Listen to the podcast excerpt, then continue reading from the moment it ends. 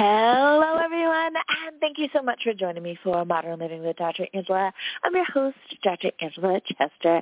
Today, we will be spending time with Timothy Miller, and we'll be talking about the book Come Up Hither, Revelation 4 1. So let's jump in and get started. Hello, Timothy. Thank you so much for joining me for today's podcast. Good morning, and thank you for having me. Absolutely, absolutely. So I have had the pleasure of talking to you before on Daily Spark with Dr. Angela, my radio show. So I can't wait to share some of uh, information about your book with my podcast listeners here. So my first question for you is about the title. Come up hither. Revelation chapter 4, verse 1. Why was that the appropriate title for this book? Well, that that excuse me, that is a direct quote from um, chapter four, verse one, and it's when the uh, the uh, trump of God sounds, and it's when the archangel says those very words, "Come up hither," and we are we who are down below on the earth uh, respond to that call. All of those who are born again believers respond to that call. In addition to that, those people who have died in Christ uh, before that before that rapture will also be resurrected at the same time. So you'll have the raptured and the resurrected saints in heaven after that. Hmm. Wow. Now there may be someone going, "Oh, wow. Now that's a curious topic to talk about." So let me ask you that: Why was it important to write this book? Uh, every author uh, determines within themselves what subject matter they want to talk about. Why was it important to talk about the rapture? Um, for me, it uh, related back a couple years ago when there was a lot of um, information on the internet uh, regarding the rapture and uh, the return of Jesus and what would happen. And uh, it created a lot of fear in the blogs, people that were responding to the blogs. And so I contacted uh, some of the blog writers to tell them that they were spreading false information. And uh, as a result, I, I wrote the book and I, to answer four questions. What is the rapture? Why is there a rapture? When will it occur? And what time is it now? So I, I answer those four questions directly from Scripture in the book.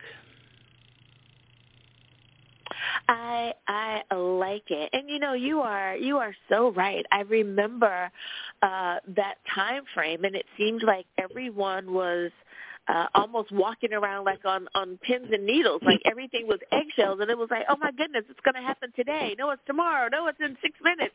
You know, and it was it was just really kind of a, a crazy time period, and unfortunately, a lot of people did get it wrong. So um, I'm so glad that that you uh, addressed it there. Now, for for some folks they have heard of the term rapture, but they're a little confused. There's supposed to be a rapture. There's supposed to be an apocalypse. There's there's this thing called end times. People may get some of those terms confused. Can you can you give us um, a, a, definition of how uh, we should understand what those words mean, or how you use rapture in your book? Well, I use rapture as um, a point in time when Jesus decides that uh, he is going to take the church, those people who are true believers, uh, from the earth and, and have them go to heaven. And that is our escape from the uh, end times, from the uh, uh, hard times that come on come on the earth. Um, Jesus is when he comes. Before he comes, he is about to um, uh, I don't want to say rain hell, but it, it will be a hard time on earth. It will be Jesus fighting for possession of the earth. The earth and et- uh, eternal life were lost in the garden. Adam and Eve lost their eternal life that they had. They were never intended to die, but they ate the forbidden fruit, so they lost their eternal life. And they also lost possession or dominion over the earth and so what's been happening ever since um, 2,000 years ago, Jesus came, and we celebrated this last weekend. Jesus came and died for us. Um, the wages of sin are death, and Jesus died in our behalf so that we can have eternal life. We don't have to die uh, the second time. We will have eternal life if we are convicted of our sin and we have a desire uh, for a Savior that took our place. Then we are the ones who will go up in the rapture. And then there's a great tribulation that comes after that because even though Jesus has given us eternal life, we, he still has the earth to recapture from Satan who took it over uh, in the garden. And so he comes back and uh, he has a battle for possession of the earth. And then we return, we which have gone in heaven, and we've missed this battle. We who return, we will return with him and reign with him for a thousand years. Satan will be uh, loosed after that thousand years, and he'll be put into the lake of fire. And uh, there will be people that are saved during the trib- tribulation because there will be preaching of the gospel. So there'll be a great number of people that end up in heaven, those that are resurrected, resurrected in Jesus, those who are believers and are alive, and those who are uh, tribulation saints, a millions and millions of us. So um, that would be my definition of what's going to happen. The earth will be restored and eternal life would be restored as it was in the Garden of Eden. So what start actually what started in the book of Genesis is then totally completed. It's totally restored um, by the time you get to the end of Revelation. So uh-huh, uh-huh. I, I I like that, and for and for someone who perhaps has not, you know, read through the Bible, it's it's good to know that oh well, good. There is there is victory. There there is a a positive outcome, and even though these things may be going on, uh, there is there's still a hope uh, for for mankind to to be able to get it together and still be uh, redeemed through Christ. So that is that is a, a positive for folks who do not know. Now, one of the things that many times we hear people just in passing say, and, and I'm kind of asking these questions from a perspective of someone who did not grow up in the church or someone who's not familiar uh, familiar with this, um, because I think that for, for so many folks, we tend to talk over their heads, um, and I want to make sure that people understand from a very basic level. Um, so with that being said, we hear many times folks saying that it seems like we are living in end times that that the the signs are all starting to uh, kind of manifest and, and make themselves known and that we need to get ready. Uh, how do you talk about uh, those signs or or those um, those things that point to this being very close in our future? Okay, um, if you look at the, at Matthew 24, that's called the Olivet Discourse the um, disciples asked Jesus, what will be the sign of your coming and of the end of the age or the end of the world? And Jesus proceeded to answer those questions, what the signs would be. Um, and uh, he went, then he went through um, the tribulation for the church, and then he went through part of Daniel's 70th week.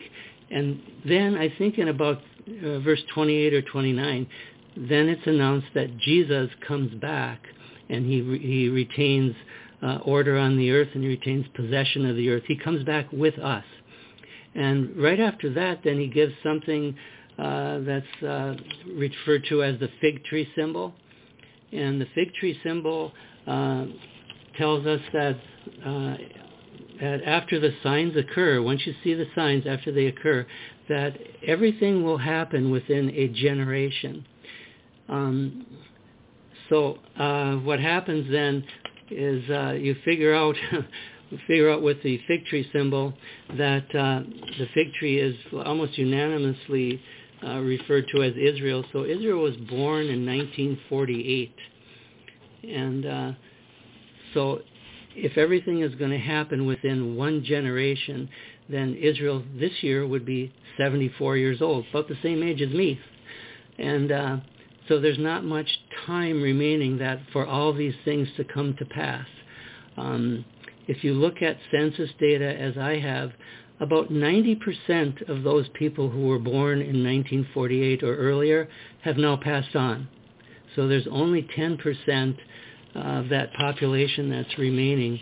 And at least some of those will be alive to see Jesus return. So, um, and it's not he does it's not given as a generation in number of years.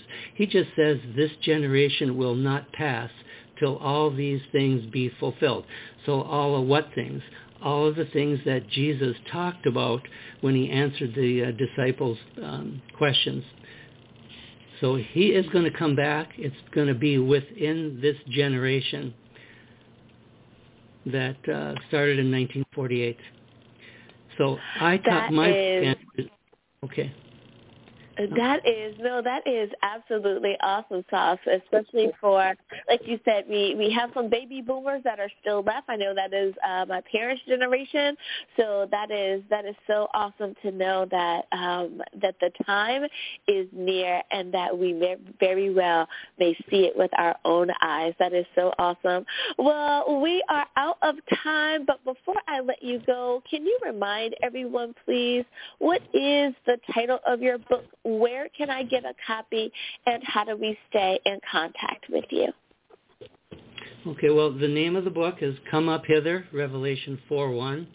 Um, it's available on Amazon or other book dealers. Um, I also have a website where I have put the book on my website, and it's called, my website is Miller Timothy 75 blogspot.com. The book is free there. If you can, want to read the book or start reading the book on my website, um, you can read the whole thing there for no charge. And there's a place for comments, and I do appreciate comments. Um, you can also buy the book uh, in uh, at uh, Amazon or wherever books are sold. So if you'd rather email me, I'd enjoy emails too. I have email te underscore Miller 74 at yahoo.com. Thank you again for being a guest on Modern Living with Dr. Angela. Can I just add one more thing? And listeners, thank you as well for joining us today. Until next time, bye-bye for now.